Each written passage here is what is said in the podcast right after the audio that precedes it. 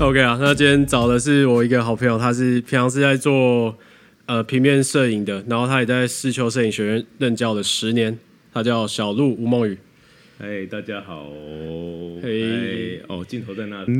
然后我想先请你分享，就是你平常在工作是商业是空间还是人像那些？呃，基本上都有，啊、就是从。呃，空间摄影，也就是大家说看拍建案啊，室内空间设计那一种。嗯。那到人像，就是艺人的那个叫什么艺人形象照，或是一些企业企业老板的，或是一般像有些朋友有一些求职的需求，那一些照片都有在拍。嗯。对啊，工作内容啊，对啊，工作工作内容。可是我记得，哎、欸，你教课是都在教技术，还是说是在教创作的部分哦？呃，基本上我在学校负责的部分是纯技术的教学啊，就是从基础摄影，从一个你完全不懂相机到让你会拍照。那当然说从呃进阶的课程，就是你已经会拍照了，但想要更多，那当然就会教一些商业打灯啊这些东西。那虽然是纯技术的东西，但我也是喜欢在上课里面就是教学员一些就是观念观念上面的问题。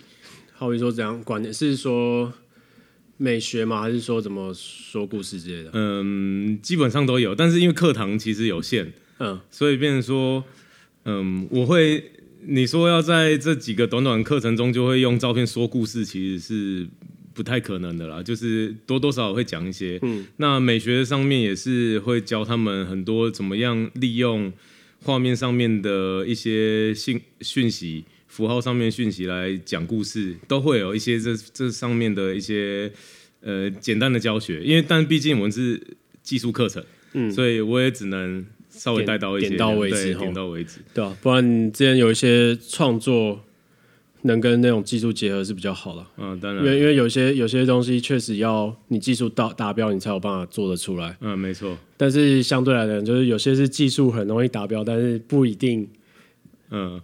不一定做出那种，我不知道怎么讲那种 sense 吗？还是一点其实还蛮有趣的，就是我常跟学生讲，因为有些学生他们来也是很想要学，例如说美学或是能够表达自己情绪上面的东西，嗯，但是呃，通常他们都会有一种事与愿违的感觉，怎么拍好像都不对位，嗯，那我就举一个很简单的例子说，呃。你今天脑中里面有天马行空的想法，嗯，但是你基础的技术、基本功都没练好，你怎么把你这个天马行空想法具现化？对，是没办法。所以，呃，有些很创作的人，他们都会，应该说创作的人在初期的胚胎型的情情况下，常常有一些想法，就是技术没有那么重要，想法比较重要。嗯但是问题是你技术不足、不不成熟的情况下面是没有办法表达出你的想法的。对，所以我这个两边是希望是学员都可以并行去处理的一个平衡。对的，一个平衡。对啊，那就好比说，今天你觉得，那既然就是你商业跟艺术圈都有接触嘛，嗯，那你觉得你这两者的差别，或者是说，或者是说你觉得能互补到吗？就是这两方，这两方，嗯。这个倒是挺严肃的话题嘛，可以被插闲聊啊。嗯，我们先来说一下所谓的专业摄影师，嗯，和摄影艺术家的差别。嗯，大家都觉得好像都是拿相机在拍照，那感觉好像形式上是很类似的，但其实这个东西在心态上是完全不一样。嗯。那我们先讲比较简单的专业摄影师这个部分。嗯，我们讲专业摄影师，嗯、呃，我们定义专业摄影师就是等于说我们受了受了企业主或是我们的老板，呃，或是我们的呃可能合合作伙伴，他委托我们去做一些，呃，就委托我们去去拍摄呃目标的摄影的。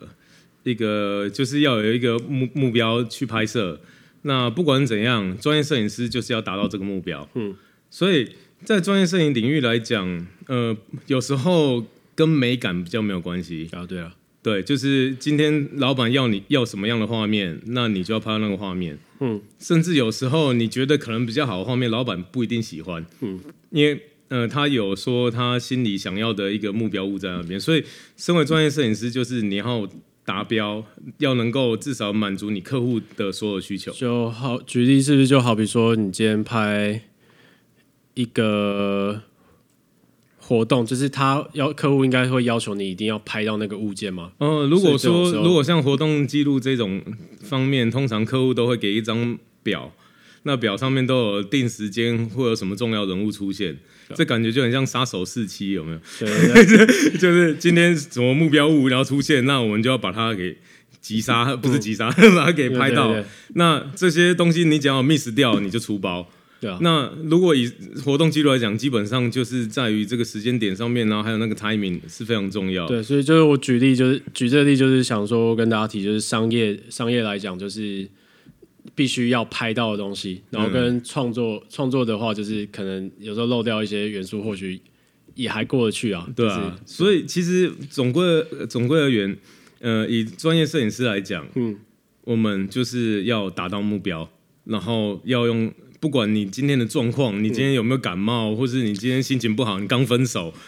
你就是要拍到目标，对对对，对，就是你没有理由的，因为这就专业摄影师的专业来自于这边。我今天，我我只要我的目的就是帮客户完成他要的任务。嗯，那我们讲到创作这一块，也就是我们如果是当摄影艺术家的时候，我们的负责任的目标变成是自己。嗯，所以今天我们呃，今天是艺术家的情况下面，嗯、呃，我们比较偏向说我们在对自己负责。嗯，也就是说，我们创作的东西当然都是来自于自己自己的灵感。那你今天录这个进度完全是看自己啊，所以今天你你今天爽拍就拍，不拍就不拍，啊不拍就是没作品，就这样子而已，啊。那没有什么太大的，就是没有可能没有什么太大压力，除非说你可能有经经纪公司那艺廊。他说：“你这一季还是要赶快出个十个作品出来卖一卖，这样展览或者书书可以发。对对对对，然后但那可能会有一些进度上的压力，或是你可能想参加什么比赛。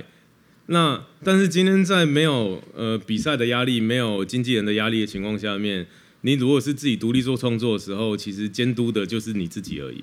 对对啊，有有好有坏啊。就是近期我在做这个 podcast 相关的也是啊，就是哎。欸”以前商业就会很习惯，就是有人可以一起讨论嘛。嗯、现在就是顶多只能问问朋友意见，就主导还是自己。当然也会有点有点慌啊，但是我觉得这有点类似就是艺术创作的那种嗯感觉，大概是这种感觉。因为毕竟 podcast 还是要有一个风格出来啊。对啊，对吧？现在就靠你们啦！感谢感谢，对对对，别这样说，别这样说，请投呃没事，结束了 结束了，哦结束，对对对，然后那个。然后我以前介绍那个吴梦雨的时候，其实我都会跟朋友介绍说他是正妹摄影师，但是不是不是他本人是正妹，他是男的，oh, oh, 就是他很会、oh, 很会拍女生的摄影师，对，oh. 所以就是也想要请他分享一些人像创作上面的一些东西，这样子，oh. Oh. 就是好比说你今天拍，sorry，OK，好比说你今天拍摄，因为你拍的其实都会蛮自然的，嗯、就有一个自然感觉。就是那个照片的氛围啊，嗯，那可能是看 YouTube 的我的才会有剪那些照片进去，对、嗯、对对，大家可以就像这样子，嗯嗯，对，这样子，好。所以就是像你拍摄是说怎么引导出自然照片，因为人像你也算蛮擅长的，对啊，嗯，应该说，呃，很多人啊，就我呃早期我是拍人像出来，那每个。朋友看到我的照片都会说：“哎、欸，我想当你的助理，我想免费当你的助理，嗯、拜托，请让我当你的助理，拜托。”这样子。那其实事实上，呃，应该这样讲好了。我常常在拍摄照片的时候，嗯，呃，尤其呃，其实我大家都有对我有一些误解。其实我不只拍男，不只拍女生了，我有拍男生，虽然比较少，是比较呃，这个比例这样少蛮多的。呃、好，不管了，反正就是。呃，我懂。不管怎样，我喜欢女生嘛。对啊。嗯，嗯对。那好，那其实这个东西有分几个部分。嗯。第一个是，嗯，我的模特通常在选择的时候，呃，我都会事先稍微跟他们聊一下。嗯。甚至有些可能不止稍微聊一下，就是会，甚至可能已经都快到变朋友的时候才开始拍。嗯。那就不是说呃，我今天只是看你漂亮，然后说哎、欸，我们来拍一个呃那样的照片呐、啊，有没有那样的？那这种情况下面，当然说，嗯、呃，我不是不是我喜欢的状态。嗯、我喜欢的状态是今天当我的被摄体是信任我的时候，嗯、那我才会想要拍。今天有时候有一些机会是，，OK，有一个女生长得干干净净漂亮，结果聊天聊了五六句之后，发现好像很不对痛。对，那个痛是不对的，两边频率没有对，频率没有对起来，然后呃，就像是呃你在交朋友的时候发现好像不对痛，其实慢慢就不聊了嘛。对啊，那我我的目的性其实比较偏向于像是交朋友的感觉，所以有时候就算这个女生很漂亮，我也不会想硬拍，嗯、因为不对痛的情况下，照片一定不会好看。对，那这个当然说。呃，是以创作来讲了，但以专专业来讲，你不管对不对痛，你都把它拍得很好。对对对，对，这是两回事。那你刚刚有讲到说自然的部分，其实这个地方就是我刚刚讲的。呃，第一个是我会找比较对痛，这个刚刚讲第一部分。那第二部分是在拍摄的情况下，绝大部分的素人，嗯，他们面对镜头都会感到非常的哈兹卡西，哈兹卡西，对，非常的害羞，然后甚至。呃，如果你只是拿相机拍，已经看着很变态；有没有拿相机，不然不是拿相机，拿手机出来拍，看着有点变态。然后，但是呢，当你拿出更大管的相机的时候，那个侵犯的感觉更强。对，所以绝大部分没有被拍摄过的人，其实会更僵直。对，虽然虽然现在大家已经习惯，就是手机拍，可能大家都可以自然。可是如果今天是有别人拍你，或者是说是拿着，就是你说单眼、单眼之类的，对，其实侵略感很强。像呃。这个东西其实从最本来的开始讲，嗯，就等于说，嗯、呃，我们以人为本去出发。我们早期在做，嗯、呃，在呃在做一个训练的时候，其实，嗯、呃，应该这样讲好了。我们之前在上上课的时间，就是我还是学生时期，嗯、在受到那那个像赖月忠老师他们教的一些东西，其实。那时候其实，在那之前我已经有在拍人像，嗯、但是我上了赖月庄老师的课之后，我觉得更酷。为什么？嗯、因为他会把我们每一个摄影的人都抓到前面去当模特。哦，对对对，有有有有印象的，对啊。那其实很多人都会觉得，我靠，你是在躲在镜头后面就没事嘛？那就把你抓到前面去。嗯、当你在面对镜头的时候，你就会开始慌张。对，那你要去体验那种感觉，你才知道模特其实当时在想什么，尤其是素人。嗯。嗯因为赖老师也是拍素人的达人，对，因为他毕竟是婚纱产业很早期，就是在在拍出很自然派婚纱的一个达人了，嗯、所以，嗯，他的照片为什么也是这么自然？嗯、为什么这些新人在他的镜头前面不会都是那种情骂照？你知道吗？就是哎哎哎，来，老公看老婆。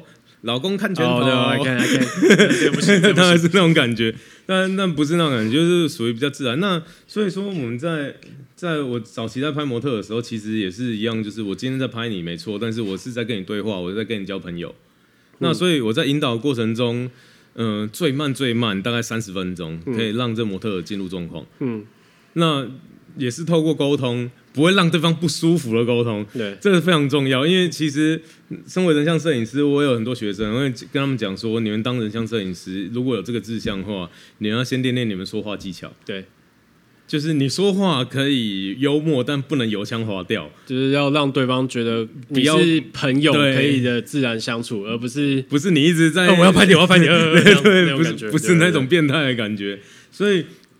其实，在这方面，呃，我觉得跟个性跟这些都有一些关系。嗯，那这是第二部分，也就是沟通上面很重要。那第三部分，其实最重要的部分是我大部分在拍人像，早期在拍人像的时候，都是比较偏向创作。嗯，所以事实上这一部分来讲，我对自己的沟通也很重要。所以我今天在拍。这个状况的时候，我并不是为了要拍女生而去拍这些照片，而是我是为了要呈现我自己心里的状态而去拍这些照片。对，这个其实，在以创作来讲，还还算蛮重要的一环。因为，呃，如果今天我只是为了要拍女生去拍，我靠，那我去展场就好了，一大堆修哥穿这么少让你拍，然后，嗯，你就可以拿相机去侵犯他们，好像也很爽。他们就是出来让你拍的啊。对，但是那种东西就。当然，以我们的个性来讲，是不太喜欢那种那那一种创，啊、就是那个可能不太算创，算算记记人像记录吗？啊、比较像记录的感觉，对，有点像收藏我收藏这个模特的感觉。但是呃，我我就算以前是拍拍女生出来，我也不是为了要去为了拍女生而拍，对，而是呃像呃，如果讲到像这种从我早期是从。我国国中是男女分班，嗯，然后高中是男校，对，对，这个这个非常严重。然后大学是理工科的，嗯，班上女生没几个，我其实对女生很没辙，对。那所以其实呃，以前我一直对女生超没辙的，嗯。那有时候我就觉得这个东西其其实很想去克服它，对。那呃，后来就是。我在拍照的时候，我就发现，慢慢的，好像可以跟自己里面那个怕女生的自己去做了一个对话，或者是对交流这样。所以我等于说，我在拍摄的过程中有一种慢慢疗愈的感觉。嗯，然后我当然说这些东西也反映在我的作品上面。对。我记得你之前有讲说，你的作品曾经有拿给日本的一些艺术家看嘛？然后他们就有说那个作品是反映你的内心啊。对对对，虽然你拍的是别人女生，但那个作品呈现出来的感觉是比较反映你那个时候心理状态，对不对？呃，那那时候刚好在日本有个鸟园学，鸟园学老师，那他在日本算蛮重要的影像评论家。嗯。就他会评论很多照片，那就是影影像评论家，平面照片。嗯，那给他看的时候，我靠，非常非常紧张，因为他的看起来超级严肃。嗯，穿个西装，然后坐在那边很笔挺，然后看起来我靠，这严肃到这个 冷汗。一直冒汗，对吧？然后刚好就是想给他交流，那时候我拿两本作品，嗯，一本是我的暗流，呃，几年前的作品。零九年那时期，就是全部黑白底片拍的，嗯、拍都市感觉的，然后那种照片，然后另外另外一个叫做记忆的碎片，嗯，那记忆的碎片就是指的是很多女生的照片，但是是都没有脸的，嗯嗯都没有脸，就是身体的局部，对，然后户外的、室内的都有，对，然后那我就给都给他给老师看，那鸟文学老师就看一看看一看，因为一般来讲，嗯。以普通的人来解读这两两种不同作品的时候，嗯、呃，通常都会把黑色的那一本，嗯，就是比较呃底片然后黑暗的那一本，就是解释就是心里的一些呃意识流啊，然后比较呃可能比较负面的情绪或什么东西的，然后展现在书本上面。然后另外一个女生就是女生的照片就会显得就是比较。嗯、呃，可能比较甜美，比较梦幻，大概这种感觉。然后，但是那时候那个老师就看了两本之后，就就跟我讲，就说他觉得两本内容是一样。嗯，我我我知道，因为那个我到时候 YouTube 上也会放照片啊，就是。你两本，一个是非常黑白的照片，然后街拍，然后很多慢快门，就是很模糊的那种照片。然后另外一个是看起来很清晰的那种，很梦幻的，对，很清，很说清新呐，小清新的感觉，空气感，对，空气感，就是反正就日本那种比较亮亮亮亮那种色调比较亮。其实你对，直接看上去的表面是两个完全截然不同的作品。那两个也是不同时期的作品，但是他说这两个是一样，嗯，然后我就很很很好奇，就是我第一次听到有人，而且毕竟他是影像评论家，他是真真正的，有些有真正的影像评论家，日本那边的评论家，对，所以说，呃，我我会很尊重他的意见，然后并且很好奇，并想理了解到底是什么状况。他说两本对我来讲都非常的浪漫。浪漫，浪漫，他用浪漫来讲，就是这样子的东西。然后他说，其实这个东西是很反映内心的的作品。他对他对他来讲，他看到两个里面的核心价值是一样的。嘿然后那时候我几年前啊，那时候听到的时候，我就觉得有点 shock，因为我从来没听到听过有人对两本的评价是一样的。嗯，对吧？因为大家绝大绝大部分看到女生的照片，跟看到这种街景的照片。那反应是不同的，对。然后那时候我才开始反省说，说也不是反省，就是自我问自己说，是不是都一样？嗯，那看起来是一样，因为都是在寻找自己的答案，对，都是在跟自己对话的东西。所以最后的结论在于，一本是彩色的，一本是黑白的，但是结果竟然是一样的。那那其实。代表说我内心的核心价值也是一样。对，那后来呃，比较有趣的事情是。那我有做 postal card，我就是明信片、明信片那种东西，然后有印出来，就是女生的男，嗯、呃，男生呃不是那个不是黑白黑白黑白黑白也有，嗯，然后那个鸟文学老师很严肃，非常严肃的，嗯，不笑的。然后他看了这两，就是那明信片，然后有两个女生的那个，嗯、然后他就笑了一下，就把它收在他口袋里面去。毕竟就是 就是撇开艺术，还是还是男的，对，还是男人。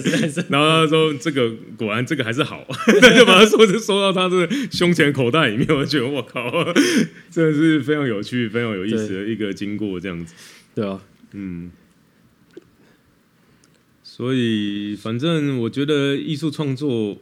呃，这个部分，呃，蛮重要的是你要问自己，到底创作的核心价值是什么？嗯、因为其实艺术创作很多人都会误会，呃，也就是说，你常常看到呃美术馆上面，然后有一些你根本看不懂的东西，嗯，然后为什么这东西叫艺术？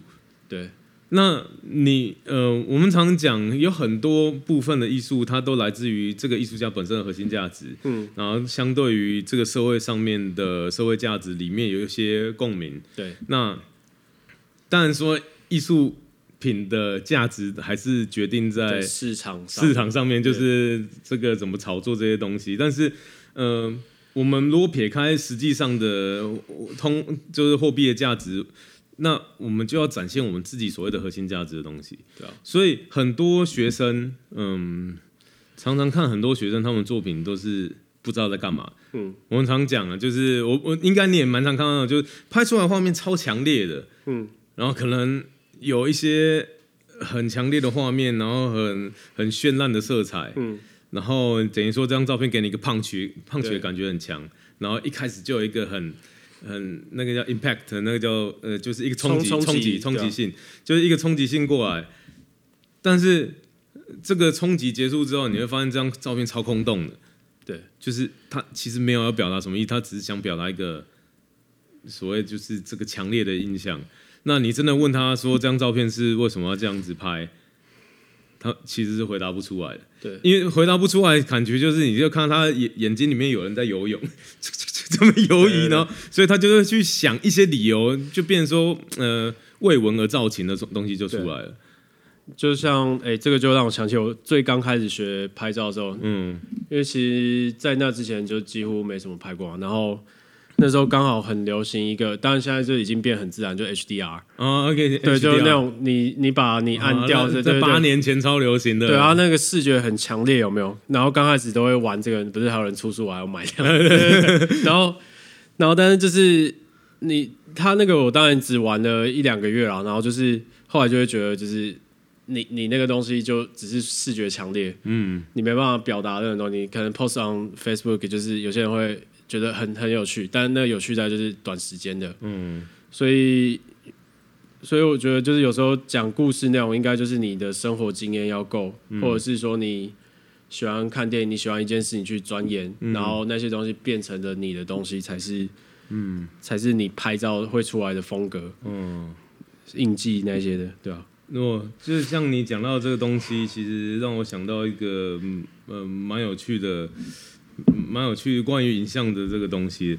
好，那很多人都会觉得说，像嗯、呃，我今天学摄影，那我就是要看摄影的书啊。嗯，对，这听起来超合理的。我今天要学数学，我当然打开数学课本，我不能打开公民、公民、公民的也要去学数学，学数学，这是不可能的。所以说，大家一开始我们在填鸭式的教育下面造就了，就是说我今天学摄影，我就要看摄影书。对，但是。这个东西其实，呃，很诡异。我们先讲摄影，摄影这个东西其实看起来像是只按食指在慢快门，嗯，但是实际上，我常讲，今天就算你不会拍照，我拿相机给你拍，你拍出来的东西，你的灵魂的印记会被烧在这个这个相片上面，嗯，也就是说，你的视视觉习惯，呃，你在看东西的，呃，这个些小动作。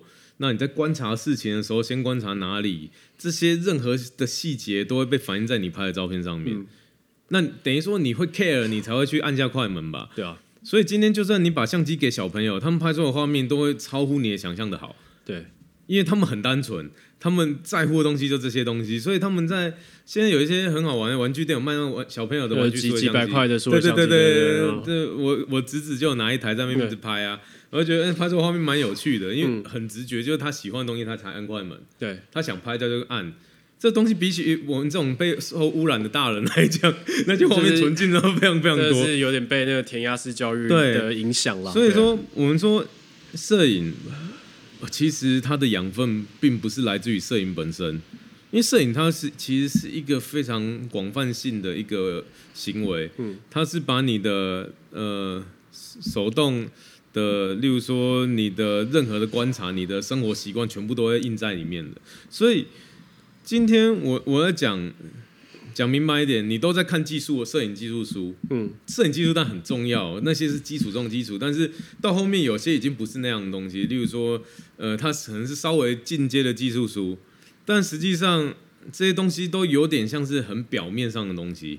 嗯，那今天你都要学表面，例如说像刚刚小黄提到说 HDR，嗯，HDR 它表现就是一个高动态范围的呃一个状态嘛，就等于说我从最暗部到最亮部都会有细节，嗯，那这个是一个形式，它是一个技术，对。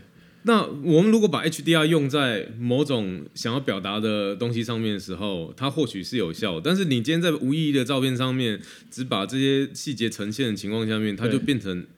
没有意义，因为那个时候犯的一些错是我把生活照，所以其实也是没有什么意义的。生活，你说生活照吧，对对对，人像啊或什么的。当然，呃，我先先解释一下，就 HDR 现在其实每台相机都有了，嗯，对啊，对啊，只是说我讲的是那种很夸张、很浮夸，就是原本应该是那种很暗的，好比说影子或是深色衣服，然后它会变得一个啊，出来就像很亮油画效果，有点油画那种感觉，对啊。嗯，所以我讲不自然是那种，就是解释帮 HDR 解释一下。对，对，HDR 并不是不好啦，在在呃适当使用它的时候是非常好的东西。OK，那反正呃、欸，我们刚才讲到这个东西就是，呃，我们无聊会聊音乐，然后无聊会在那边自己在那边作弊这样，这种东西。那这些东西，呃，在别人看来好像都是一些娱乐，但是其实。我觉得这些不只是娱乐，而且而是它是你生活的经验。嗯、你喜欢什么音乐，会反映在你的影像上面，这是很有趣。它是一体两面。尤其尤其我建议就是大家一定要钻研，像小鹿他以前就是就有在玩 band 嘛，哎、对，有有乐团相关的经验，所以这些就是也可以应用他的生活。然后嗯，另外就是我们会熟，也是因为我们两个都很喜欢打电动啊，对对，对，这些这些相关的都可以应用。你觉得？对啊，分享一下哦，电动。就是音乐啊，或者是你的娱乐，嗯、你看起来只是娱乐，但这些其实内建到你的人。对对对对对对，这就是刚刚我们从前面的话题，摄影的养分不是来自于摄影，对的原因是因为我们的生活非常有乐趣。对，嗯，这个东西比起很多人，呃，我我我从小生活的家庭是比较自由的啦，嗯。就是呃，不是很优渥，但是蛮自由的。对，对，就是小康家庭，然后呃，我做的事都可以，想做事的至少父母不会阻止我去做。嗯、所以像我以前呃，就玩 band 啊啊，玩 band 人你就知道看起来怪怪的。嗯，尤其是二十年前，二十年前玩 band 模仿那些乐团的造型吗？呃，不是，也不是说模仿，而是你觉得你。你就得要稍微邋遢一点，还是怎样？就是应该说更随性一点，因为我们毕竟玩的是 metal 那一种，对对对，对，然后然后然后你就想说，每次出来就身上都会带一些金属的东西，然后头发很长，然后然后会带一些变色片，然后看起来就是好像快死掉的样子。对，以前都是这样，然后然后呃，以前我们练团的时候，是我们只要在大练团室就会有粉丝来看那一种，嗯。然后我们玩的是那种呃，death metal，就是死金那一种，嗯、然后是创作的。那个年代做创作的 death metal 团其实蛮多的，因为那个年代不知道为什么大家觉得很屌，就要玩那个。但是说现在已经是不同了，现在你可能就要玩一些比较电子音乐，或者是混混合的啊，电摇或者什么，或者是像那个呃 post rock 后后摇滚那一种。嗯、然后我当然我后来后期，我其实，在十几年前就开始玩后摇。嗯。那我不知道那时候不知道后摇什么，反正总之，呃，后来做出来音乐是有点像后摇走向，因为可能比较强一点嘛。对对对。因为后来就变比较强。那 OK，那这些音乐的熏熏陶，那让我变得我很喜欢听音乐。嗯，我无聊，我我印象中，我我那时候 CD 非常多，然后我把我 CD 全部转成 MP 三，或是 A AAC 或之类的，然后我加上我下载，呃，download 一些合法的的那些音乐，这样加起来，呃，我音乐呃有那时候用了一百多 G 的硬碟才装得下。嗯。那时候很久以前，对，很久以前。然后，呃，那时候就是这样子在用的时候，我试过，我如果音乐不间断的去播放它，在我大学时期，我印象中那时候好像可以连续播几天，呃，连续播四十几天，嗯不同的音乐这样连播。然后想说那时候，而且你会说我都有在听吗？我每一首歌都滚瓜烂熟，嗯，就是我我几乎每每一种乐风什么我都很喜欢听，因为我觉得都有各有。那种很很特殊的地方，我都蛮喜欢。但是很多其实流行乐还是很棒，就是结合了很多，尤其是哦，我们小时候那年代的流行歌真的是很棒。因为像之前聊什么聊那个，我想要玩乐团，他应该 Michael 的音乐没那么熟。哎，你们还蛮熟，Michael Jackson，Michael Jackson 一定要听的啊！他连来台湾他的那场演唱会我都去看，那时候我才这么小而已。危险之旅吧，危险之旅。对吧？我都有去看现场 live，你有看过吗？哎，他在在我家附那个时候，我家我老家附近哦，就是中山足中山足球场那边。对，那那天我记得，因为那时候那时候你应该也超小了，没有，那时候超小，所以那时候那个音乐还还在听儿歌嘛。对对对，所以所以，但是那天我记得那天就是一直有听到爆炸的声音，对，就是那个整个人也爆炸，舞台也爆炸，因为危险之旅超嗨的，对啊。然后我现在觉得，哦，有生之年竟然可以看到 Michael 的现场，对，真的很屌。所以，所以这就是我们就是，就是你说把东西放到你的人生里面，就是你去享受这些文化这些元素，包括说电动。我跟想讲，我们很会熟，原因也是因为我们很爱打电动。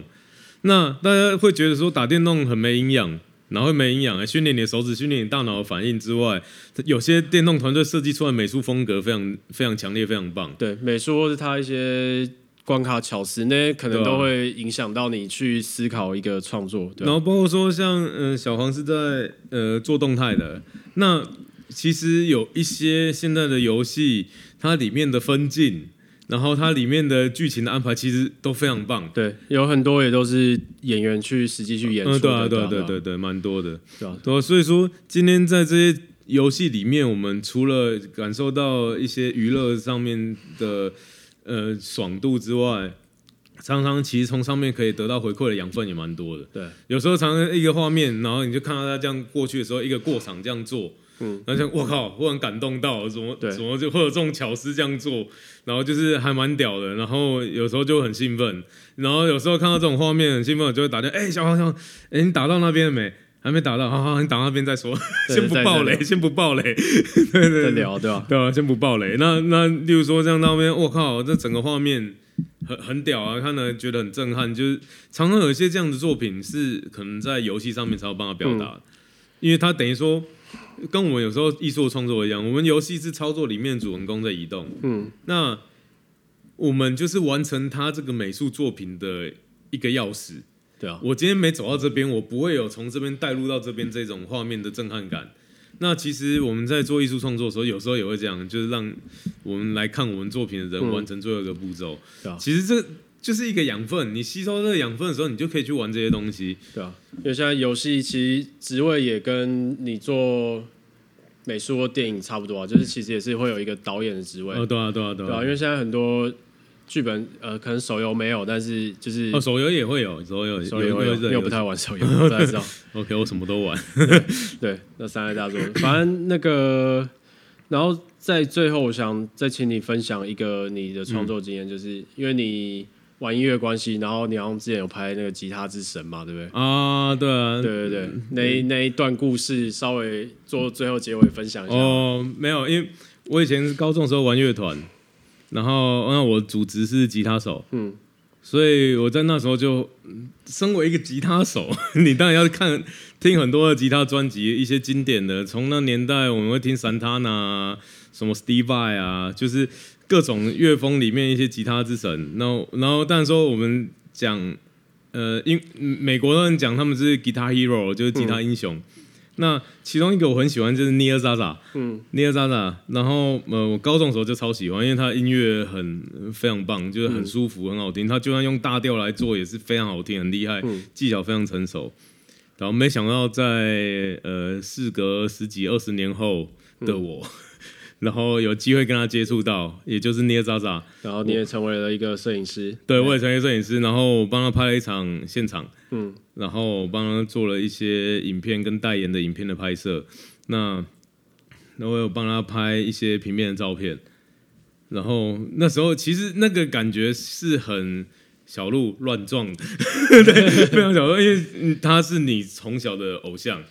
而且他是洋人，他不是说，呃，就是可能在台湾偶尔可能吃饭的时候会遇到，哇，这不是那个谁？不是，他不会在你吃火锅的时候遇到，对，就他就住在美国，所以基本上你是不太可能去在路上遇到这个人的。嗯、那你今天既然有工作机会，你是在拿钱的状况下面，嗯，然后可以去拍到他，我靠，那真的是我对对于那时候真的是很小，而且我也是玩玩音乐的嘛，所以。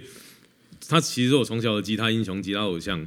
那那那时候我就拍，然后跟他常常对话，然后他也跟我讲很多打气的东西。嗯，对。那其实其实在这过程中，其实我都觉得我的灵魂好像又活起来，被疗愈了，被疗愈了。就是然后因为你毕竟可以跟他聊天，常常在后台就跟他聊天。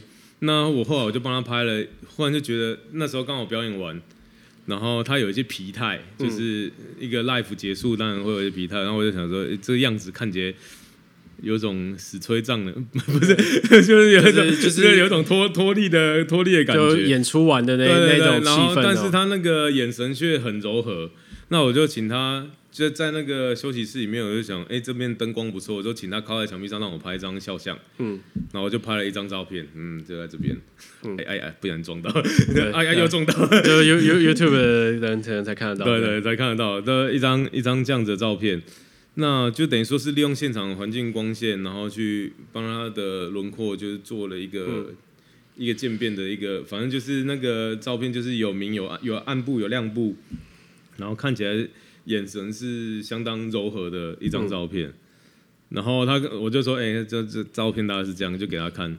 现在很方便，都数位了，所以一拍完就可以直接给他看。他就哇哇塞，他就说，我靠，我操，他就说就是对，对，他说你真的很会拍什么东西的，嗯、对吧？那时候我想说，我靠，我被我小时候的英雄 就是还称赞了一下。嗯、那甚至我们在呃呃在 l i f e 的期间，我在舞台上面也有拍他。的，就是跟他拍他上台的一些画面，然后那时候我觉得很棒的一个体验是，呃，其实我常常会有看到这样子的画面，就是呃，乐手在一个大舞台上面，嗯，然后下面有五十几万的那个那个那个乐迷，嗯，然后上面摄影正在拍的时候，乐手一直去逗弄摄影师，嗯，那时候我就觉得我靠，好羡慕，很想要有这种感觉。那时候没想到我上去拍的时候，他一看到我在拍，他就往我镜头就冲过来。嗯，那种感觉其实好像是我在舞台上面跟他一起表演的感觉。嗯嗯嗯，那感觉非常棒。就是可能台下觉得很北蓝，就是这摄影师怎么很抢镜头。对，然后但是其实 Nir Zazà 本人在那边的时候，他觉得更嗨了。就是有人可以跟他这种对对卷的感觉，那种感觉就是在舞台上面互相一直表演。然后他就上台之前，他还说：“你会紧张吗？”嗯、我说：“当然会啊，哎，跟自己偶像同台，对吧、啊？”然后他说：“紧你我都不紧张，你紧张什么？” 然后就靠你总你又不会失误，我从来没看过他失误过。嗯、然后他说：“他就拍我肩膀啊，不要紧张，我们上。”然后就够，然后我们就一起上台这样子。哇、嗯，那时候的感觉真的是非常好。就是，其实，嗯，不管怎样，我觉得这些。令人激励在自己心里面很多很很棒的东西，真的是小时候有有玩音乐真的太好了呢。没有，但是其实我就说，在那个情况下面，我常常有一个特别感觉是，我们虽然是玩，我后来现在是做影像视觉的，那我当然同时现在还是有在玩一些音乐了，但是变不是主要，就是副业而已。那主业当然是摄影。那我眼前这位英雄，他一直都是以声音、音乐在取悦我们这些听众。那但是我觉得，其实灵魂上面共鸣是是一样的。嗯，我们互相 respect，就是对方的这些东西，嗯他很尊尊重，很喜欢我的影像，然后我当然很喜欢他的音乐。那其实我就觉得这些东西是共长的，嗯，对啊，你不可能是一个你很讨厌听任何音乐的人，你可以拍出很漂亮照片。这个我在我想想象里面是想象不到的。对，你必须要热爱的，你热爱你生活的任何一件事情。对，你今天找的你你喜欢创作的东西，嗯、就是要你热爱的东西你才有办法。所以，对啊，对吧？不要不要只有看单一，就是你学摄影只有去就只是学摄影。你开始热爱你的生命，热爱任何一件事情，这些东西都会反映在你的影像上面。对啊，那其实我的另外一个出口。我我就常讲这些东西是我们抒发的出口。那除了摄影之外，我另外出口就弹音乐。嗯，我发现这都是共通的。对啊，我不管从哪边出去，那其实都是会把我生命中所有的能量变成一个灵魂的印记，都印在这些东西上面。嗯、那所以说，拍照拍的越好，我东西煮的越来越好吃，那我音乐越弹越好，它都是共涨。嗯。